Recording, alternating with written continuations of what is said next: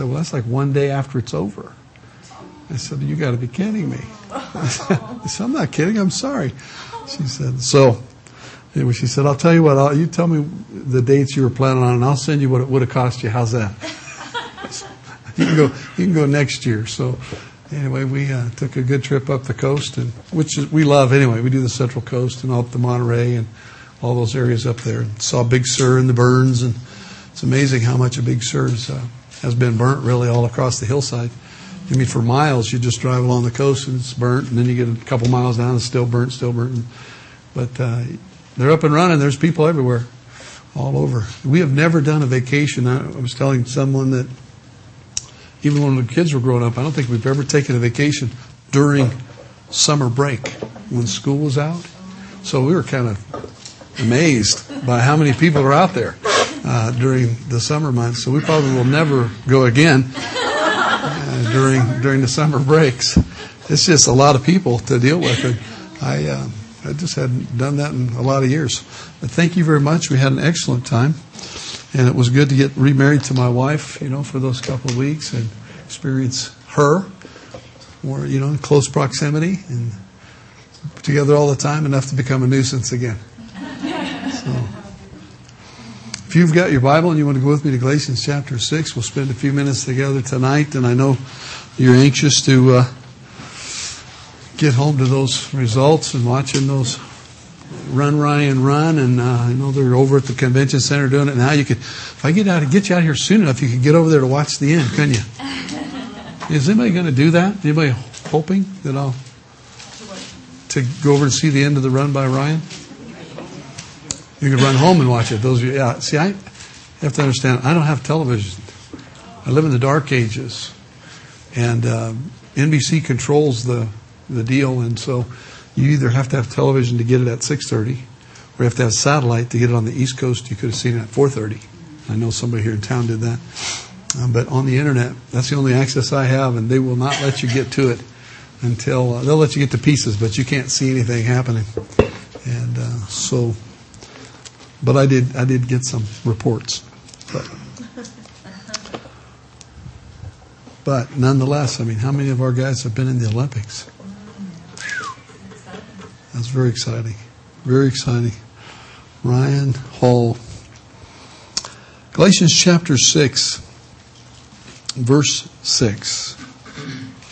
Let him who is taught the word share in all good things with him who teaches. Do not be deceived. God is not mocked. For whatever a man sows, that he will also reap.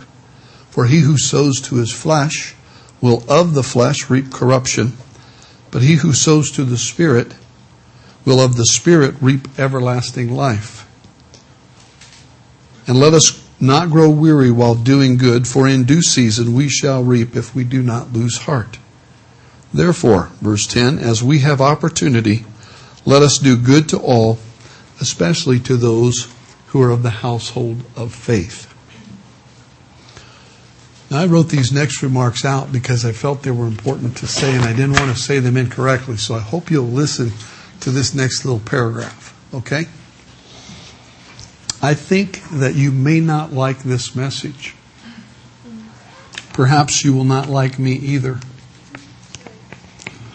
For some, I would offer my apologies ahead of time, sincerely, only because you've heard a similar message before, and the messenger who gave it may have used it to beat you up and to condemn you.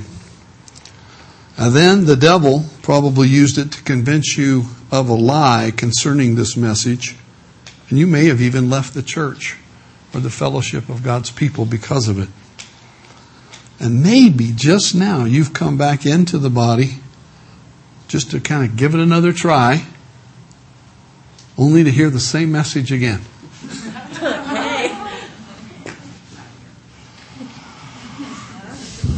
So here's my here's my request.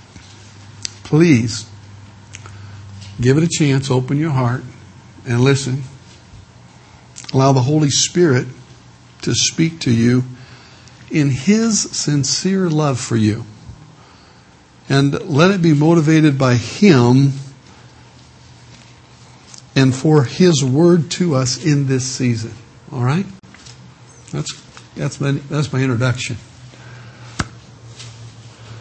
Now, in 2 Corinthians chapter 5, I titled the message, Our Hearts Are at Stake. One of the fun things Peggy and I did on vacation was when we'd find ourselves saying a phrase that's kind of odd or unique to English, we'd ask ourselves, wonder where that came from. Any of you ever heard the, we, we ran into this one in Monterey. Ever heard the saying, happy as a clam? Did, when's the last time you could tell the expression or the emotion of a clam?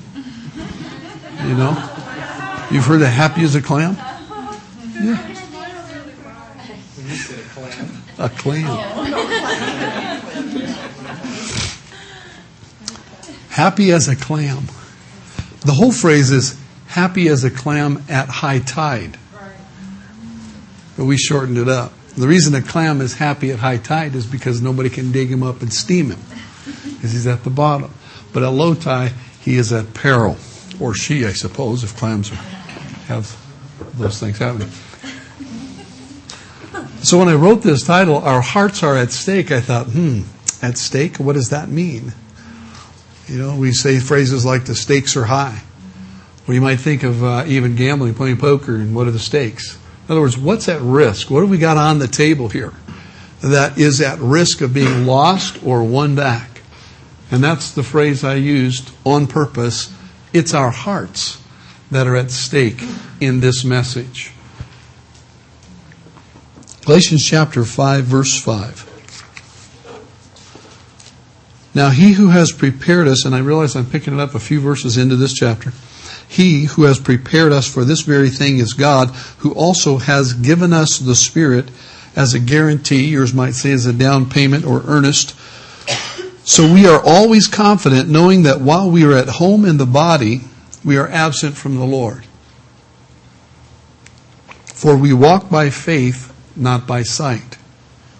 We are confident, yes, well pleased rather to be absent from the body and to be present with the Lord. It's not an unfamiliar passage, especially if you've been in a funeral or memorial service.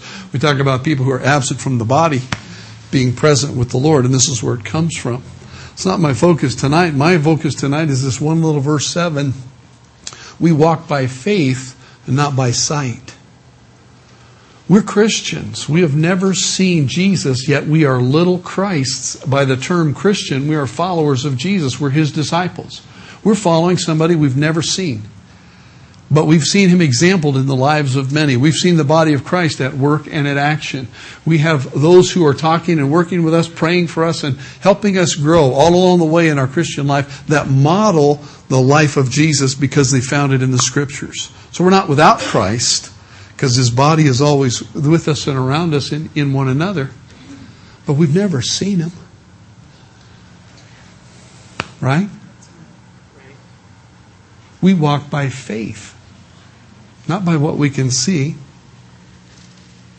When you go to the register and you pull out your money and you lay it on the counter, you believe there's something behind it that makes it valuable, right? What is that? Generally, what do we refer to? The gold standard, right?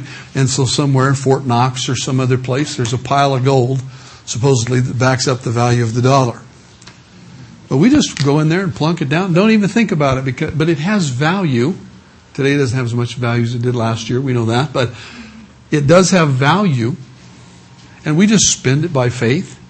Faith isn't that difficult to comprehend, but in following Jesus and responding to the messages of Scripture, we are faith people. It was, well, I opened this a little while ago. I already had the words in my heart, but I, it was one of those moments when I wanted to look. This is a hymnal, old old songbook, right?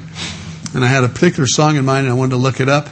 And I went to the index and I didn't find it right away, so I just started peeling through the page, and it was one of those moments where it opened right to the song.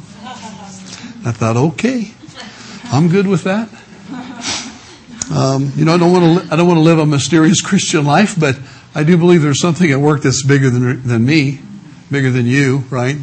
And I appreciate the Holy Spirit working with us. The solid rock is the song. Edward Mote wrote it.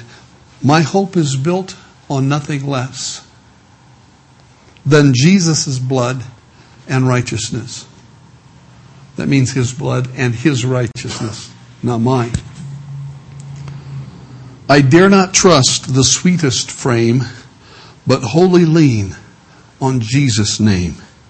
On Christ, the solid rock I stand. All other ground is sinking sand. All other ground is sinking sand. Jesus is the solid rock. There are other verses, but that wasn't my concern. It was this song that came up in my being that said that's where our faith rests on Jesus, the solid rock. We're faith people. We do things that are uh, unusual to the to the regular person in the world. It's abnormal the things you do because of what you believe. Most people don't get up in the morning or sometime during their day, grab a Bible and read it. It just doesn't happen a lot unless you're a believer or you're an investigator looking for Christ. But it's not common, and yet the Bible is still one of the best selling books. Of, it is probably the best selling book of all time. It's what we live by. It frames our future. It talks about our past. It releases us from our past through the blood of Jesus and sets our future solidly on Him. Now, all of that to frame this Galatians 6, I have a concern tonight. And I said, I, you know, I'm not preaching this message so that you will like me. You can go away not liking me tonight. That's okay.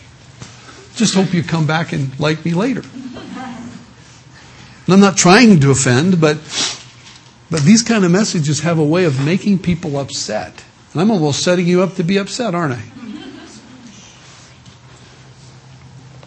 But again, what does the Holy Spirit want to say? Say you're a faith person. You're living a life out that demands you do things that are abnormal. But because they're kingdom oriented, they're about Jesus and His ways, and it's not about the world. We, we are kind of anti, right? We're swimming upstream, we're cutting across the grain. The old King James in uh, Peter says we're a peculiar people. Doesn't mean we're an odd bunch of ducks. It just means we're selected out of the world. We've been called out of the world. Now we're called by the name of Jesus, and that makes us His peculiar, His personal people. Let him, Galatians 6 6, who is taught the word, share in all good things with him who teaches. The Old King James Version says, let him communicate. If you look into the Greek, it comes from a word koinoneo, which means it's used in two different senses, and I wrote them both down. One in a, a, number of passages in the New Testament when it talks about sharing or communicating with another person. It means that you have a share together in something. Koinonia, fellowship, friendship, the love of God. It's a togetherness thing.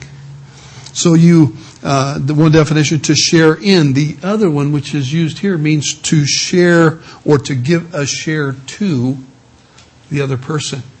Take part of what's yours and give it to them. That is communicating what belongs to you to another person. Taking something of your resources, your values, your material possessions, your time, your emotional content, your wisdom, what is, whatever is of you that you can give and impart or communicate to another person, that's what this word means. Koinonia, so that you share together in it. Now, some things we can give away, um, and it doesn't take anything away from us, right? It's like a candle. It doesn't ever lose anything by lighting another one. It multiplies. There are times, though, when, and you remember the story, this one always comes to mind of the little boy that had to give blood for his sister to live. Remember that? And, uh, but he thought he had to give up all his life, not just some blood. He thought he had to be drained. And yet he made the decision to do it. That's a different kind of sacrifice, isn't it? That's a giving of everything, and it takes something away from you in order to do that. This says that you should, the ones who are taught the word should communicate or share in all good things with him who teaches. Now, we tend to talk in those terms when we talk about church, about its staff. I'm one of those. Pastor Mike's one of those. Ed Breyer's one of those. And I want to say, really, and uh, we're being recorded, so it goes on record, that you have taken, as a body, you have taken very good care of us.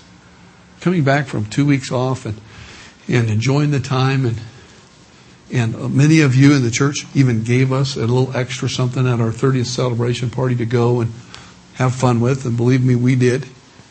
And lots of you gave us cards to eat out, and we hunted those places down and we ate. And I've got the proof. Peggy doesn't. Just me. And, and so I, I, just want to say that you take very good care of us. And I want to explain a couple things about the vision of the church tonight and the and pieces of Christian Center that perhaps you're not aware of. But we have multiple staff in this church for two primary reasons. A church our size generally does not have multiple staff. Okay? A small church usually has one pastor. If it's got 100 to a couple hundred people, one pastor, and that's it. Maybe a part time secretary. Maybe a full time secretary if there's enough people, nearing 200. We, we're about 150 every weekend, and we've got about 190 people in cells, and we have three people on staff. Some people think that's out of balance, but here's why. Two reasons, and I hope you'll get these. One is vision. The other is that whenever you don't have a mortgage, because we are debt free, we have always been debt free here. We paid the thing off a long time ago and we keep ourselves debt free. When you're debt free, you don't get to do all the luxurious things that everybody wants. And you just, even if you're at home, you know, you may have an extra cash, but you're not living in the palace, you know. And so we try and keep it comfortable here. We try and keep the atmosphere right. We try and keep the ministry good. And, but we do have multiple staff because when you get rid of a mortgage payment, you make room for another salary. Now, the minute we decide to pop out a wall and start going into debt to make a building, then we lose staff.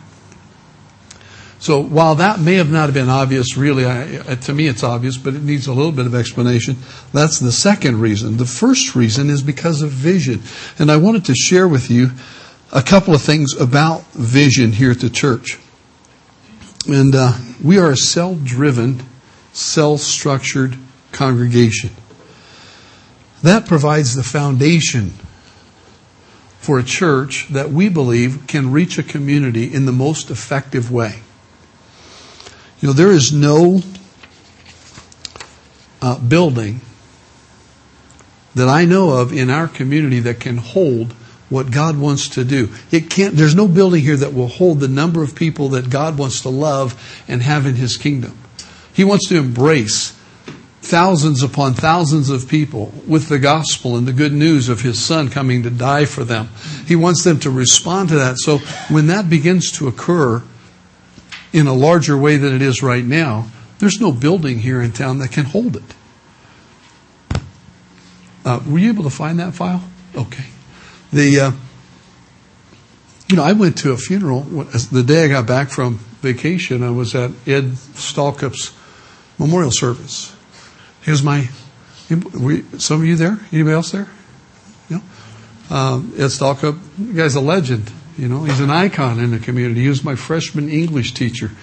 Uh, it was funny during the service. They they said, "How many of you had Mr. Stalkup for freshman English?" And over half the people in the room had him, no matter what their age was.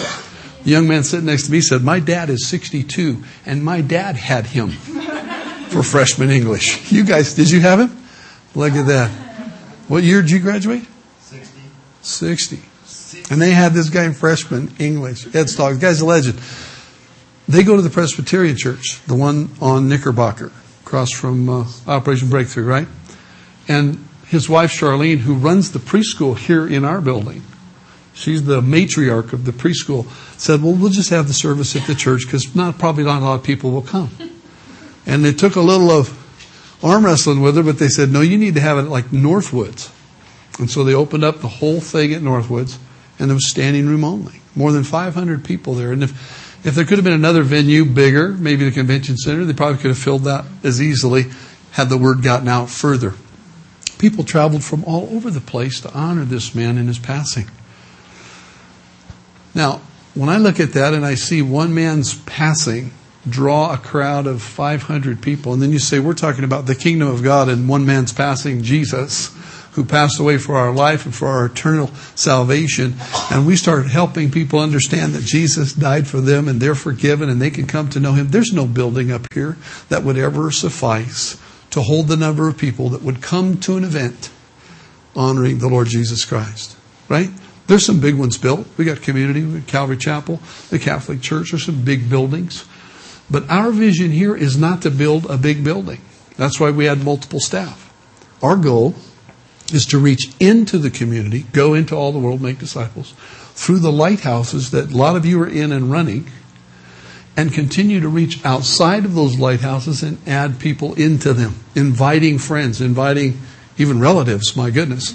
Um, neighbors, uh, the trash man, the, the secretary, the, the, the worker at the store, whoever you're around in your construction company, to make invitation to them to come and be with you as you reflect on the good things Jesus is doing in your life and in the life of the people in your lighthouse. And we believe that it's possible. Not only possible, but we've got biblical record of it happening. We see it happening all over the world. That to be structured in cell-based, cell-driven uh, style is makes us a group that can penetrate our community. But it doesn't just happen because we organized it well. It only happens when you and I develop a heart that says, hey, I'm going to heaven. I should take somebody with me. And I begin to reach out to that coworker. And I look at that person that's stressed out and hurting, and I can say to them, hey, you know what? You've, there's hope in Christ. Maybe, maybe your existing problem you're in right now won't be erased, but there is hope that you can have peace when you go home at night. There's hope that you can be forgiven and you can go to heaven. I know that and I'm going to share that with you. I'm going to be offensive or, or try and push them away or, as people say, shove the gospel down their throat. But my goodness, if they need hope and you've got it, you should be giving it away, right? And so we're structured that way, not to uh, try and big, build bigger buildings or, or make bigger barns. And you know, the churches in America are probably the most unused buildings in the in the nation. You know, they're just huge empty structures most of the week.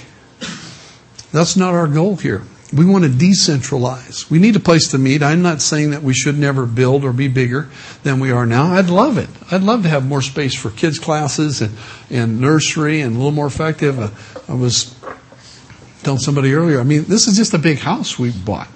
And then we built this building, and back there we do all kinds of things just to keep it together. You know, you just you need something in another room, you poke a hole, and there you go. You know, it's not real classy. It's just get it done. If, and if you're first time back there, do you feel like you're sort of lost in the house of doors? Yeah. Like, where's the bathroom? I mean, a, that's not it. That's not it. And you open. Oh, there's somebody there. You know, and you, end up, you can go in a circle. You go, where was I, or where am I? And you can hopefully get out of there. So it wasn't designed as a church, and we're not trying to build bigger buildings. It'd be nice to, you know, there was a tree that used to be in the parking lot right outside here, a big, great big pine tree, and it was dying. It was leaning. And the wind comes from that direction. And I thought, oh, one of these days, maybe the wind will just blow that tree right through the building.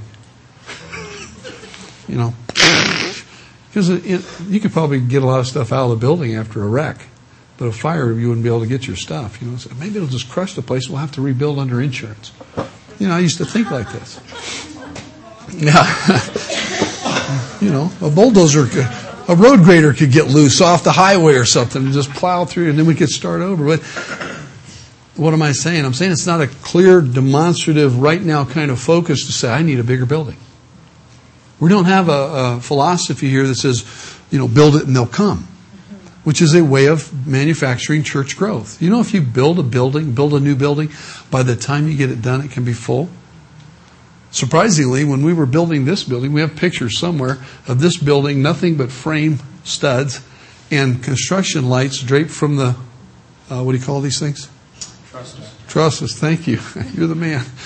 And just, I mean, you kind of see through walls and, and a wooden platform that was noisy as could be. It was just, a, and we had a group here ministering, at some youth group, you might, Master's Commission from uh, Phoenix.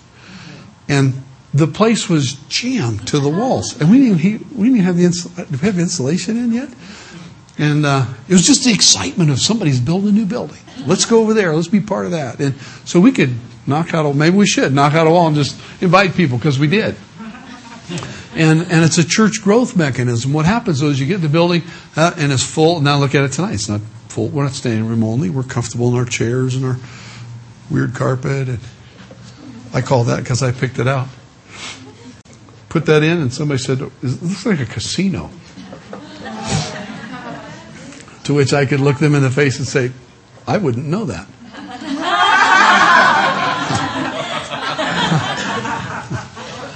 I've been to a couple, you know. Kind of, yeah.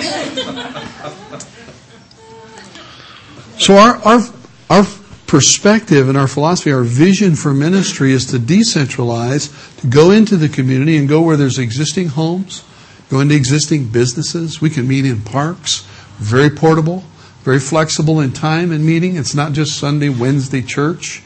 It's, it can be manufactured and designed in order to reach people where they live and where they need Jesus to be with them. It's, it's like Jesus, you know, going out into the highways and the byways. It's Christ in the boat with the disciples, only you're Him.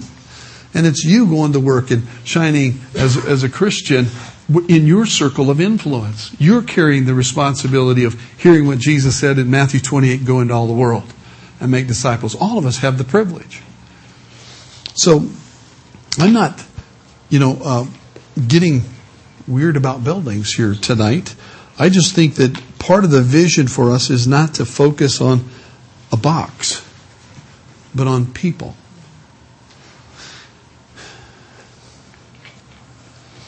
Another focus that we have is the development of leaders to, to be able to lead new lighthouses, to help people become disciple to the point where they say, you know what, I can do this. This is not hard.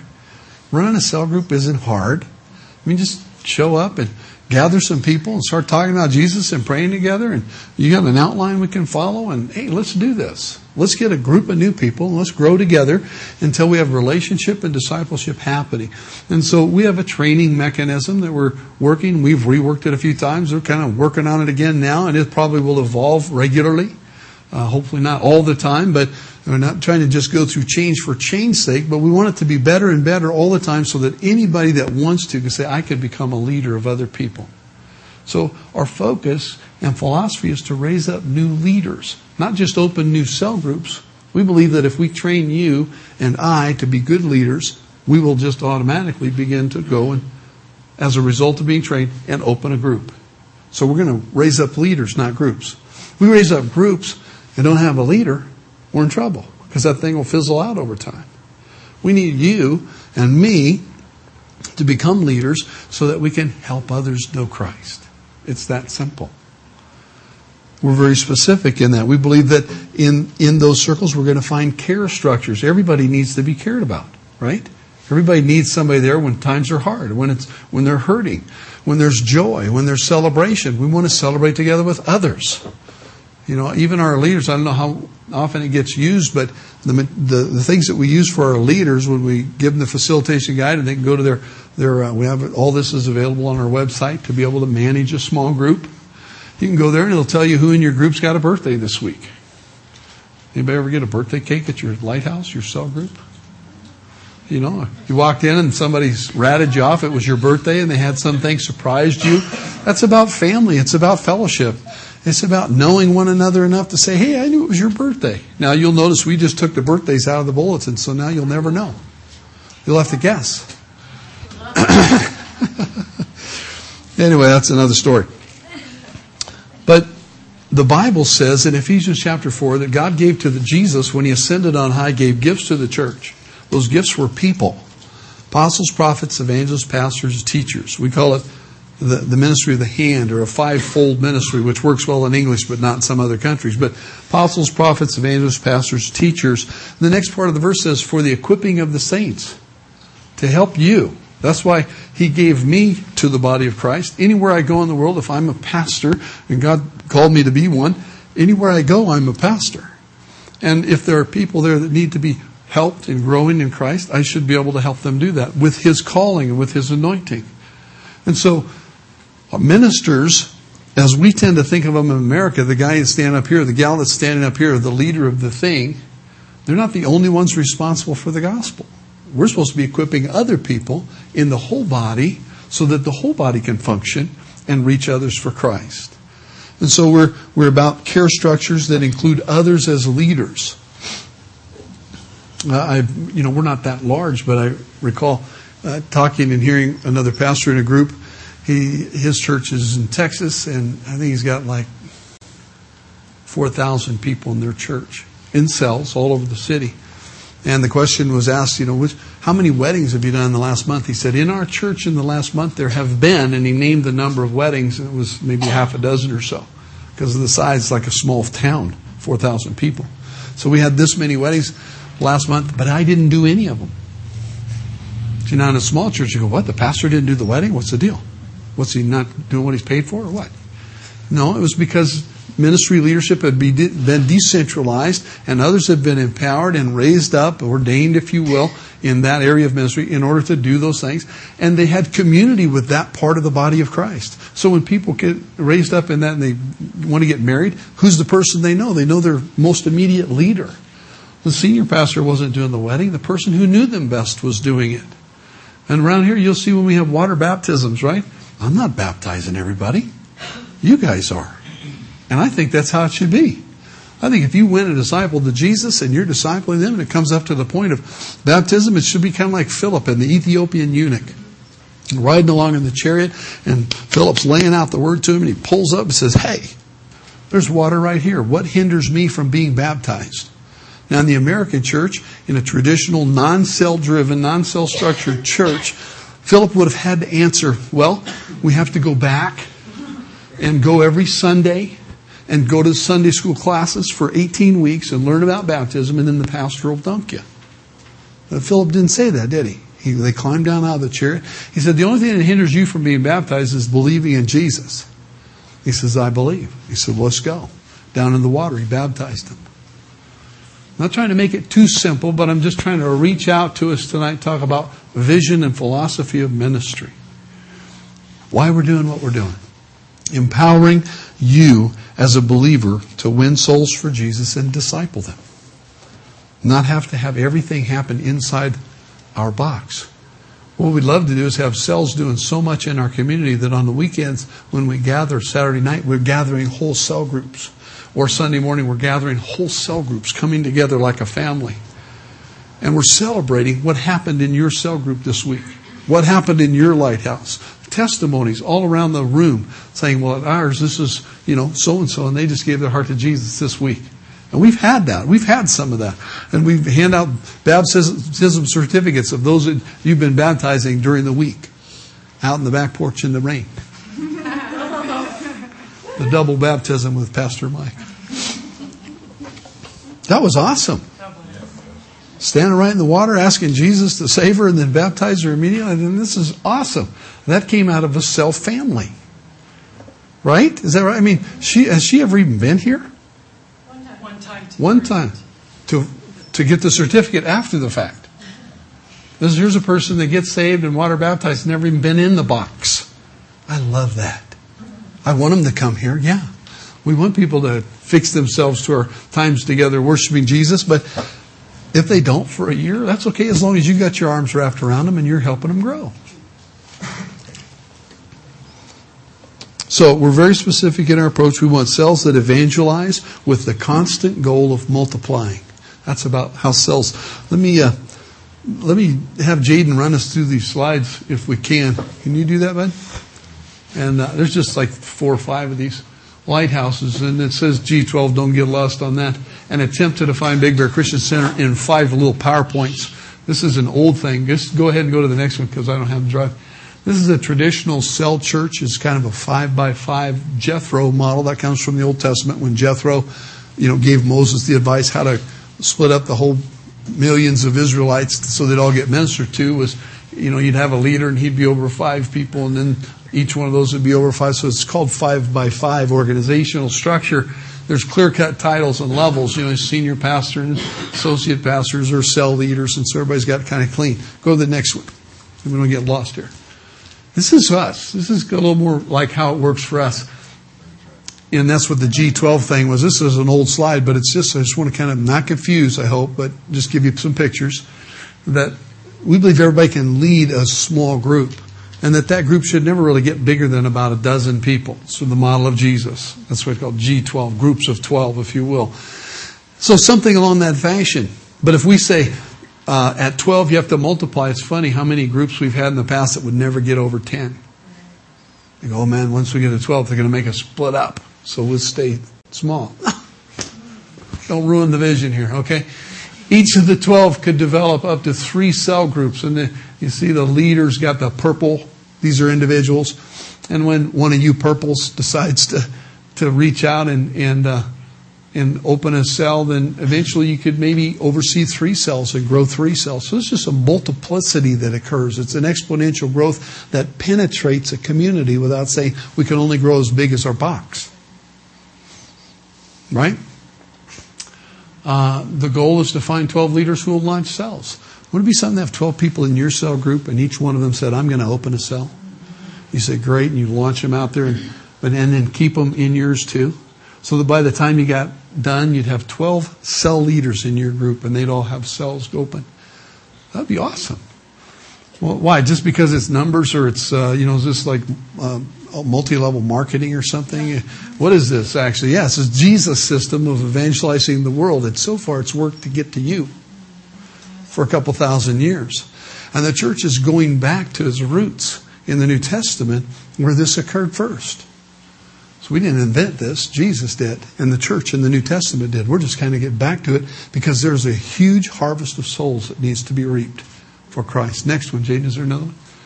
Yeah, here's the lighthouse keeper of 12. And uh, you can do the math. You know, if you had 12 people doing 12 groups, you'd have 144 people. If you had 48 of those doing, you know, 12, then, you know, you get 50 cells in about three generations. First, second, third generation. You end up with about 50 cell groups. That's our initial goal is to reach 50. Be good this year to reach 30 and stay above it. And then, you know, head for 40 and then on to 50. But it just means that that many more people came to know Christ. And I like Tommy Barnett when he says, we count people because people count. In El Salvador, I just received a, an update from Mario Vega, um, pastor of Elim down in El Salvador, the second largest church in the world, which is a cell based church. And, and his whole comments was about how they keep track of everyone and how that by Monday, after their Sunday celebration services, which are so, they have, what was it, nine or two on Saturday night and five on Sunday, seven or nine services every weekend, and they can only still have in those services about half of the total population of the congregation in their community. You have 140,000 people in the church uh, all over the city. 10% of the population of their city attends this one church. And, and he knows every Monday by 1 o'clock, he knows who was in all of his cell groups. They have six to 8,000 cell groups. And his leaders bring all this documentation. It's all done on paper with pencils and they bring it in. He says, This is important because we need goals. We need to know how to reach our community. We need to know how to expand the, the gospel into our country. Our goal is to win our whole country for Jesus. Not just our city. We're beyond that. We're reaching our country. They bought radio stations and they got TV stations and they just keep, they bought new property. And these are people whose average income is about $100 a month. That might be a pretty wealthy person, really. And yet, $2 a day. I was thinking it was more like $40 a month. They pay their, their when a person opens enough cell groups and reaches enough people for Christ, they put them on half salary for a while and have them be, do their work and do cell leading oversight. And then once they hit a certain level of, of opening cells within their influence and leading people to Christ, they put them on full time. And then they actually pay their pastors, I think it's $150 a month. Those people, and they're they're people just like you and me that have raised up enough leaders and raised up enough cell groups and reached their community that they need to be about it all the time. They don't need to be doing anything else but caring for people. Isn't that marvelous? And uh, so I, I, like Mario on this because he's like Tommy Barnett saying we count people because people count, not because we need numbers or we want to say we're the second largest in the world. No, we have a commission we're fulfilling, and it's reaching the world and discipling people for Christ. So, is there anything beyond this one, Jaden? Good. Uh, the G12 structure, this, like I say, this is an old, we don't talk about G12 much around here, it just means groups of 12. But it follows relational lines. Not the five by five, it's kind of like a management style. Jethro's management style. And you can end up being overseen by somebody you don't even know. He's your supervisor or he's your manager, you know, when you get assigned to them.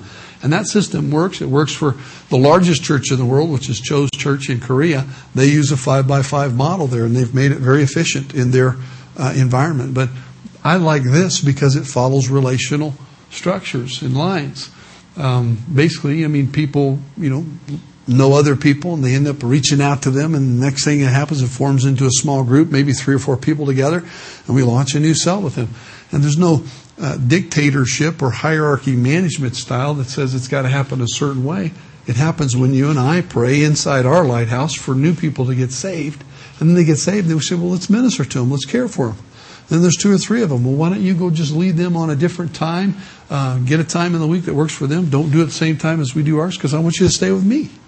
Come to my cell and then go lead yours. And let's keep praying together until that thing's, you know, maybe you're going to get too busy to come back all the time, but we could still be in relationship. I'm not just going to assign you off to some other leader. Say, go, uh, they'll take care of you. So, I wanted to share that. That's it, isn't it? That's the end of it? You know, lighthouse keepers, chapters would be uh, something we haven't even talked about really, but we organize the lighthouses here by districts. We just have, you know, overseers and those with watchmen, we call them. But I didn't want to get into all that tonight. Just want to kind of lay it out there, okay? I'm not even sure I'm going to get to the message now. The one that's supposed to make you mad. Okay, well, I'll give it to you. Um, let me, let me, I'll give you an old, did y'all get one of these tonight? Okay, this is your next illustration. Now, this is the part that might upset some of you, and that's okay. I, it's okay if you're upset with me, all right? You know what I feel kind of like? I feel kind of like a dad talking to his kids. I don't mean that in any kind of a downplay or demeaning. You're just a bunch of kids. But I feel like I have a fatherly role here this evening as a pastor to say what I'm about to say to you. And here's part of it. Right in the middle of this page, it says BBCC Financial Picture, doesn't it? And if you read that, as of August 11th, the month of August, our budget was, is $19,597.83.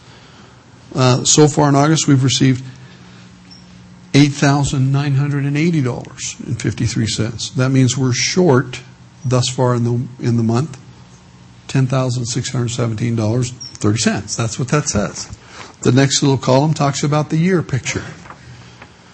Anybody tensing up because I started talking about money?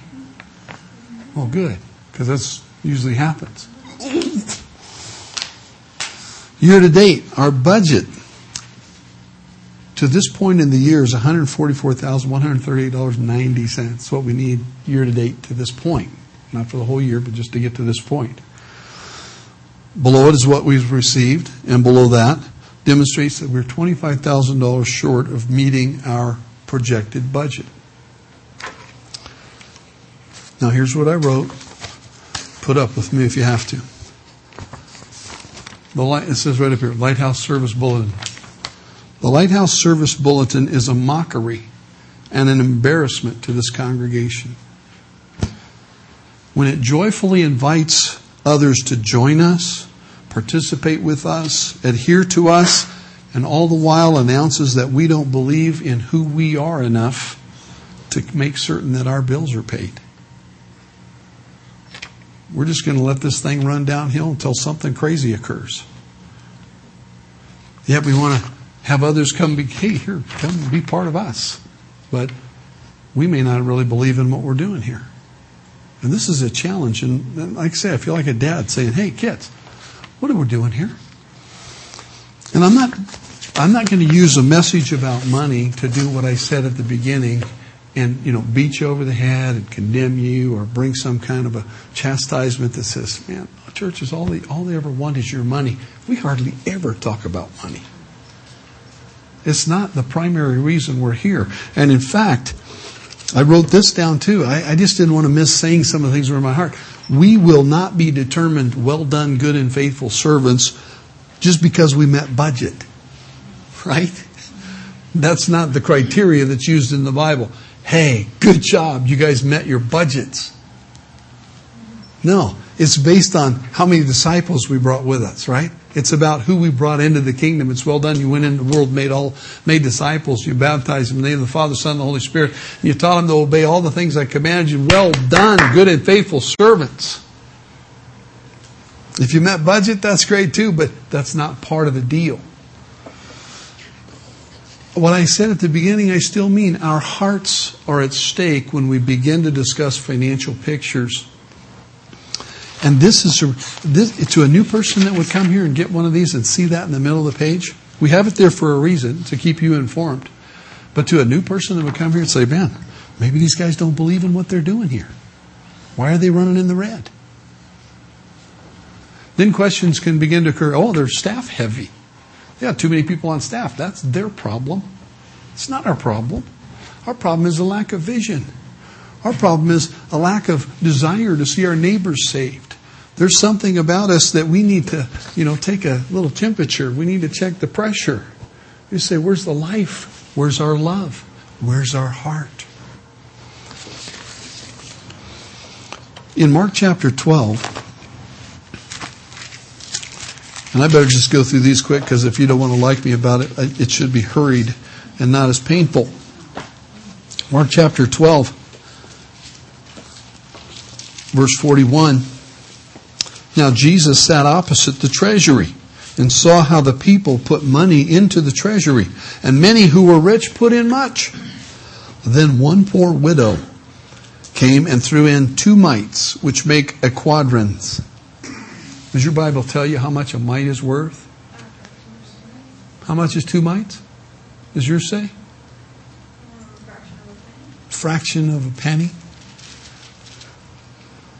So he called his disciples to himself, Jesus, and said to them, Assuredly, I say to you that this poor widow has put in more than all those who have given to the treasury. For they all put in out of their abundance, but she, out of her poverty, put in all that she had, her whole livelihood. What's Jesus telling us? It's not the amount that he's looking at, is it? It's a matter of the heart. Our hearts are at stake. When we give to, to the kingdom of God, when we give to Jesus, it's our heart that's at stake, not the amount. In Galatians 6, where we started, Right? Let him who is taught the word share in all good things with him who teaches. Don't be deceived. God isn't mocked. Whatever a man sows, that he will also reap. Sowing and reaping has to do with all, it's one of the principles and the foundations of Scripture giving and receiving, sowing and reaping. Whatsoever a man sows, he reaps. Have you ever known an angry person? Don't they kind of attract angry situations?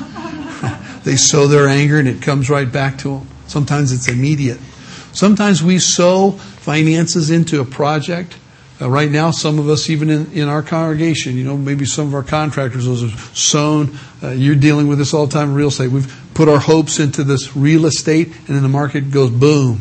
And now people are discounting things to where they're beyond the point of not, you know, showing a profit, they're going into having to show a loss in order just to move something out. And uh, people are taking these losses big time all across the nation. It's huge.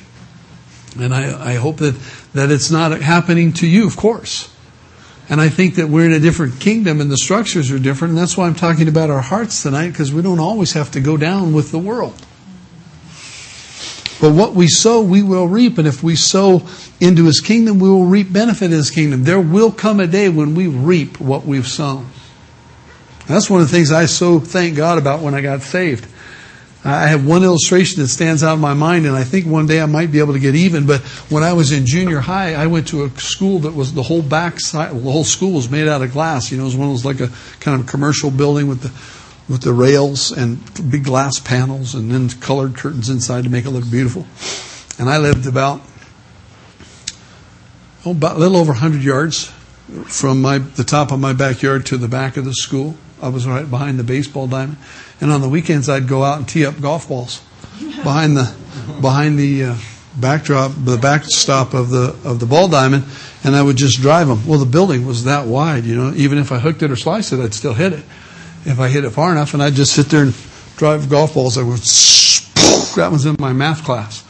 And it would hit the curtain, go through the glass, hit the curtain and drop straight down. And then, you know, hit, oh, history. Second period. And on Monday, I would go to my class and they wouldn't have the curtains open because of the sun, and I'd just go along and pick up my golf balls at the bottom of the curtains. I don't know how much damage I did. I figure one day I'll have to go back to that school and say, How much is one of these windows? I need to buy a few. And I always feared that what I sowed, one day I would reap. that some kid was going to set up golf across the street from my house and start, start taking out windows. And, you know, I, I saw the sowing and reaping prospect. It became very real to me, became very tangible. And God used that illustration in my heart and my mind to remind me that His grace has set me free from so many things I deserve to get back that they will never come. I'm not going to be held accountable for my sins. Jesus paid for them. There's a, I've got an open door here that's unbelievably wonderful and undeserved. I may make it right with the school someday, but I'm glad I didn't sow what I re- or reap what I sowed. In 1 Corinthians chapter 9,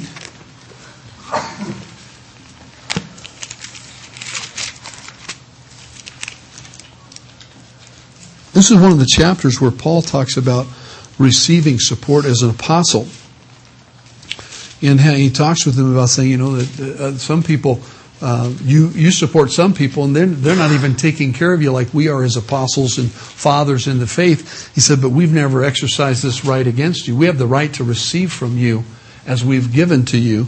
And in uh, verse 14, he said, even so, the Lord has commanded that those who preach the gospel should live from the gospel. But I have used none of these things, nor have I written these things that it should be done so to me, for it would be better for me to die than that anyone should make my boasting void. His boasting was this I've presented the gospel to you without charge. I was able to serve you because I made tents. I, I paid my own way. There were those who sent finances to keep me on the road, and I was able to come to you and minister to you and set up churches and plant and expand the kingdom, and I've never charged you. Never. The other churches have supported me and, I, and blessed them for that. He says, but you guys have never had to pay for me. But nonetheless, it is still the rights by the words of Jesus. It's still the right of those who preach the gospel to live by the gospel. There are other passages that say people who spend their time in the Word, uh, and I want to say about Pastor Mike, these last messages he preached for us, and the God, Jesus, the Holy Spirit, the Trinity. I mean, this takes some digging into the Word, don't you think? And those who work in the Word are, are worthy of double honor, the Bible says. In other words, they should never be kind of at the bottom of the food chain. And I want to say, we're not. I don't feel like we're at the bottom of the food chain. I think we're well taken care of. But I still think that we're advertising our faith when we say we're, we don't have enough. We, we put this in front of you every week, say, we don't have enough. You go home and say, we don't have enough. Not just the church, probably at your house. You're saying right now, this is a recession. Nobody has enough. right? And the gas is up and down and up and down, and groceries are more expensive than they've been in 17 years, and, and uh, it's harder right now than at any other time you've known, probably. And yet, we don't want to keep saying to ourselves, there's no way out. It's a matter of heart. It's not a matter of checkbook or savings. Jesus was very clear when he said a man is not, you know, he's not um, known, or I'm getting all messed up here because I got too many things in my head. Um, you know, the value of a man's life isn't comprised of what he owns, basically. It's not how much I have that makes the difference. The widow got Jesus' attention because she went into the sacrifice mode. She went in when she didn't have any more to give than what she had, and so she gave that. What was she saying? I owe the church? No. She was saying, I know God. He will take care of me. And this is all I have. And He knows that. So if I give Him all I have, the burden is on Him and not me. I can go home and trust. I can go home and relax. I can go home and have nothing, and yet I'll have everything because my God will now be in charge. I'm not trusting my money. I'm not going to trust that two mites or a fraction of a penny is going to feed me for the period of time I need to be fed. I need to cast that hope into the treasury of God's kingdom and let God now have the responsibility of feeding me way more than two mites is going to get. As a matter of the heart. The rich were coming along and dumping in out of their excess and looking around, making you know, make it jingle so people see. You know, oh, uh, excuse me, bang the chest and you know, and dump it in and say, look how much I'm giving. And Jesus said, I, I see the heart. Those people have much more than they put in.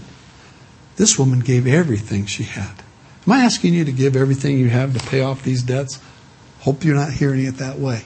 And if you got ran out of the church by a message concerning money, I hope this wasn't, doesn't run you off because I'm not after your money.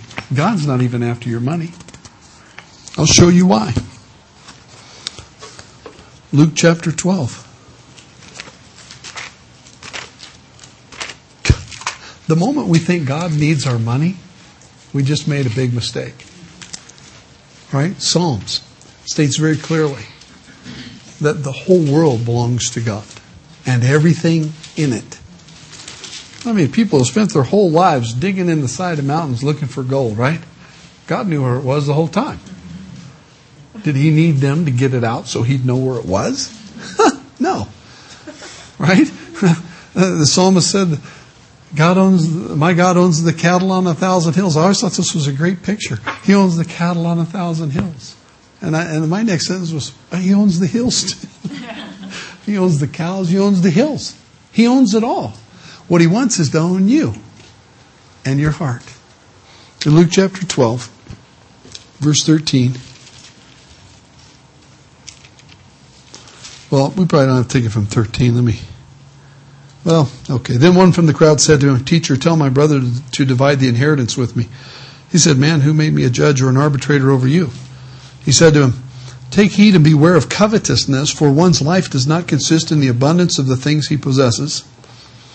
Then he spoke a parable to them, saying, The ground of a certain rich man yielded plentifully. And he thought within himself, saying, Hmm, what should I do? I've got no room to store my crops. Ah, I know what I'll do. I'll do this. I'll pull down my barns and I'll build greater ones. And there I'll store all my crops and my goods. And I will say to my soul, the soul is the seat of the emotions, the heart, the will, and the emotions. I'll say to my soul, Soul, you've got many goods laid up for many years. Take your ease, eat, drink, and be merry. For God said, But God said to him, Fool, this night your soul will be required of you. Then whose will those things be which you have provided? So is he who lays up treasure for himself and is not rich toward God. Matthew chapter 6.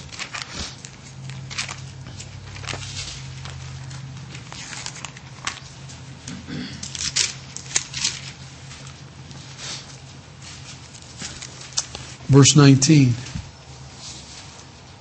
Do not lay up for yourselves treasures on earth where moth and rust destroy and where thieves break in and steal. Lay up for yourselves treasures in heaven where neither moth nor rust destroys and where thieves do not break in and steal. Verse 21 For where your treasure is, there your heart will be also. Where your treasure is, that's where your heart will be. Our hearts are at stake. I know I've ministered messages like this before, but I need to ask us what do we love? Who do we love? Do we love Jesus? Do we love the body of Christ? Do we love the church as we know it? Do we love our lighthouse? Or do we love pleasure? You know, what do you treasure? According to these verses, we have to ask ourselves. Jesus is tapping at the heart saying, What is it you treasure? Is it your family? I treasure my family. I really do. I love my family. If it was all I had in the whole world was my family, I would be an absolutely happy man. Just as long as I had my family. I hope you feel similarly. What do you treasure? I treasure my family. Do you treasure your wife? Do you treasure your husband? Do you treasure food, cars, sports, pleasure, drugs, alcohol? We've been down those roads. Hobbies. A lot of people love their hobbies. They love themselves and they love their hobbies. How about missions? Bibles for people that don't have them. Uh, making disciples. How about do we love the poor? We love the orphan, the widow, the stranger. These are people that are pointed out by God in the scriptures that says, here's pure religion and undefiled that you took care of the widow and the stranger and the, and the fatherless. Right? God's got a different set of values than what generally is put around us. Says, I'm interested in your heart, and is your heart bent on where's your treasure? How are we going to know? Well, we look into our checkbook, we look into our bank statements, we look into our receipt files, and those things will tell us where our heart is and what attracts us and what has us. You know, I read a statement, it's in, actually in my Bible. If I was on the right page, I'd just read it to you, but I'll try and give it from memory.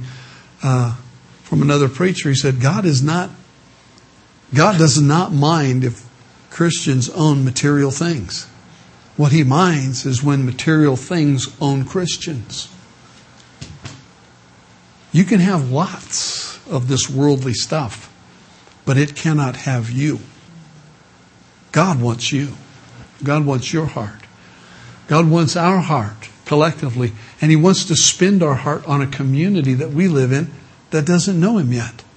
And if we find ourselves treasuring other things more so than Him and His kingdom, We'll put all of our time, all of our strength, we'll put most of our resources into those things, and the body will be the less for it. And, I, and again, I, I, you know, we'll probably continue this, but, but this is the announcement of that. When I read this, I go, where's our heart? Why are we holding a debt? Why are we coming in shallow? And you may have an opinion about that, but this is where my opinion came to and I wanted to share it like a dad. Hey, the household's kind of in trouble here. Now, the biblical aspect of giving principally has been given to the church as tithing, right? And when we become members here in this church, there's a piece of that that says, I will, we uh, tell everybody that becomes a member that we suggest 10% as a minimum gift to the church that we're a member of so that we can keep the thing open, so we can pay the bills, so that we can come in on time on the budget, so that we can expand as is, is appropriate to us. And and so you say, man, how am I going? Where am I going to come up with ten percent? You'll never come up with ten percent if that's where you start to just say, uh, when I get it, I'll give it. Remember what we said earlier? We walk by faith, not by sight. We walk by believing in God's principles primarily, and then leave the burden of proof on Him. Malachi chapter 3 is a great chapter. It says, uh, where you've robbed God. He said, wherein did we rob you, God? He said, in tithes and offerings. You kept back your tithe, you kept back your offering. You've robbed me. Those things belong to me. And you kept them. You spent them on yourself. You spent them on your hobbies, your pleasures, your attractions, the things of the world that call you away. And, and there are those, let's go further, that actually have, are using them on the necessities, not just lavish pleasures or, or, you know, just erratic spending. There are those that make so little, and I think of those that are on fixed incomes specifically, And when the price of things go up, their, their income doesn't go up. Theirs is fixed. And they come and they say, How am I going to do this? I say, I think you have to do it the same way we all do it. It's by faith. You give like the widow. And you give not from the checkbook or from the pocketbook, you give from the heart.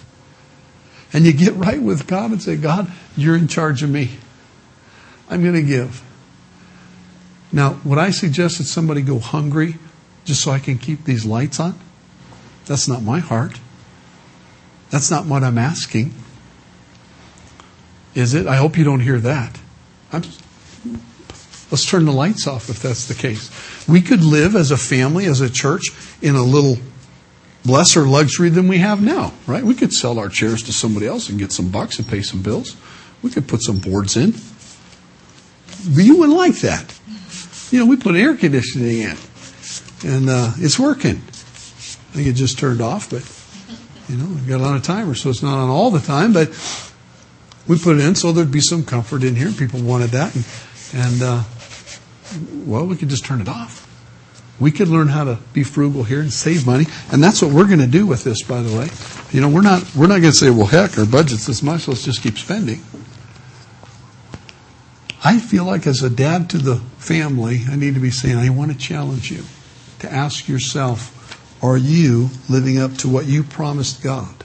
Are you living in accordance with His Word so that, now listen to this, if you're living according to His Word, then the blessing side of it is on Him. And there's many of us in here, I'm sure, that could stand up and say, I've been tithing for X many years, or I've always tithed, or whatever, and I'm doing fine. He always takes care of me. I, my, the 90% for me is the 100%. The other 10 is his. So I work with the 90. And I've never been at lack. See, I wouldn't, that's why I didn't want to suggest to you that I have some kind you know, the, the reason we're in the, in the hole is because I make so much money. You know, that's silliness. But I'm sure it's a thought, but let me tell you, it's a silly one, okay? I think I make less now than I made 30 years ago. okay? And the CPI has gone up probably every year. I'm not worried about that because the checkbook is not in charge of my life. He has to be in charge, right? Of all of us.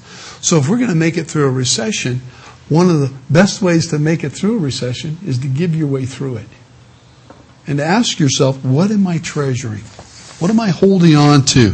What is it that maybe I don't need to participate within any longer? And that part of my life could be resourcing the kingdom of God.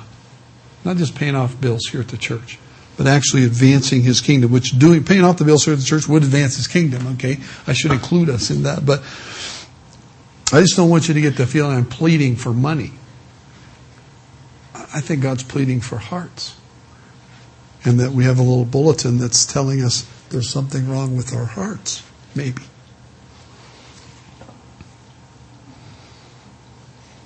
Is our love growing cold? Is our interest in His kingdom waning?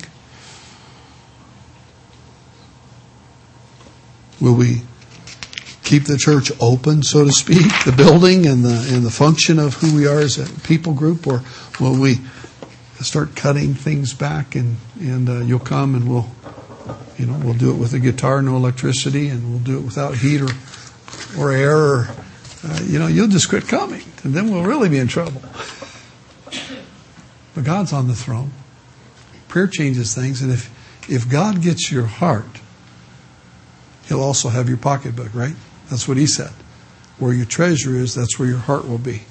So if I move my treasure into His kingdom, then I'll be about His kingdom. I'll be more concerned about how my investment in His kingdom is working. And when we were sending money to China, we were always wanting to hear from China. How's it going? We go effective work in Africa. We want to know how's it growing?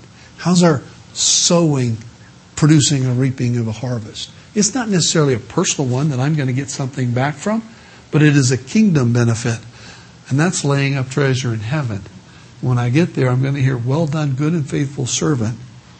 There are many who have come to Christ because you gave and you did the widow's mite. You gave sacrificially in those moments, and you were faithful in your tithe and your offering, and you made it work in, on your end of the world. And I was using that on the other end of the world. Look at all these people here.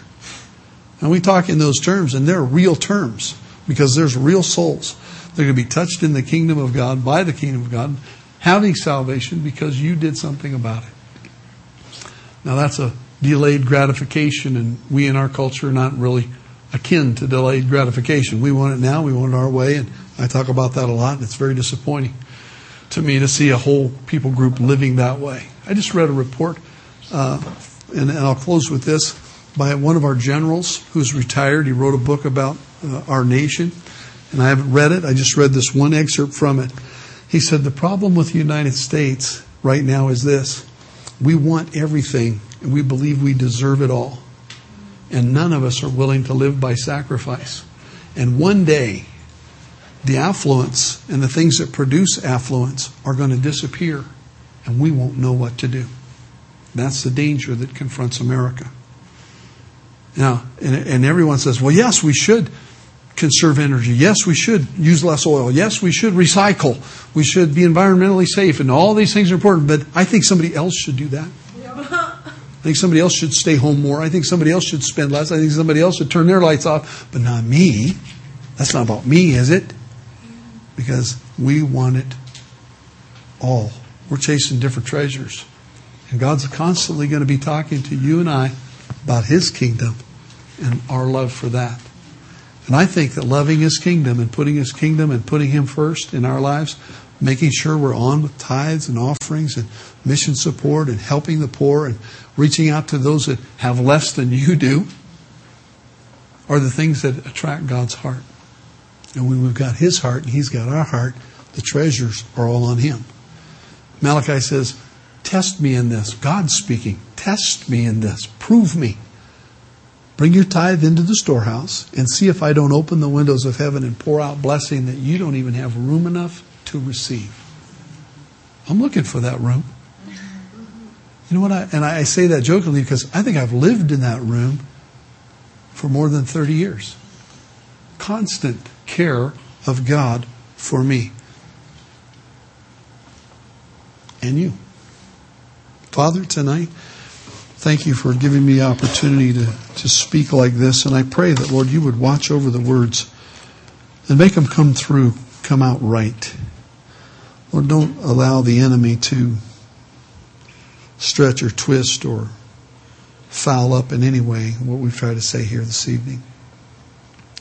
Pray that you will loose the sincerity of this truth upon our hearts and lives and help us to fan our love for you into flame. Lord, to demonstrate it by ordering our conversations, our actions, our lifestyle, our financial pictures according to your word. Lord, we want to be an example to the world we live in about a different kingdom that is available to them through the person of your Son. So, Lord, make us those examples. Help us to live by faith and not by sight. Lord, we don't want to be governed by temporary circumstances or economies. We want to be governed by your word. So help us to be givers and lovers and sowers so that we can reap all of the benefits that you have provided for the, us in this abundant living through Jesus, your Son. And I ask it in his name. Amen. Amen. Thank you. Good. Okay. Good. Thank you.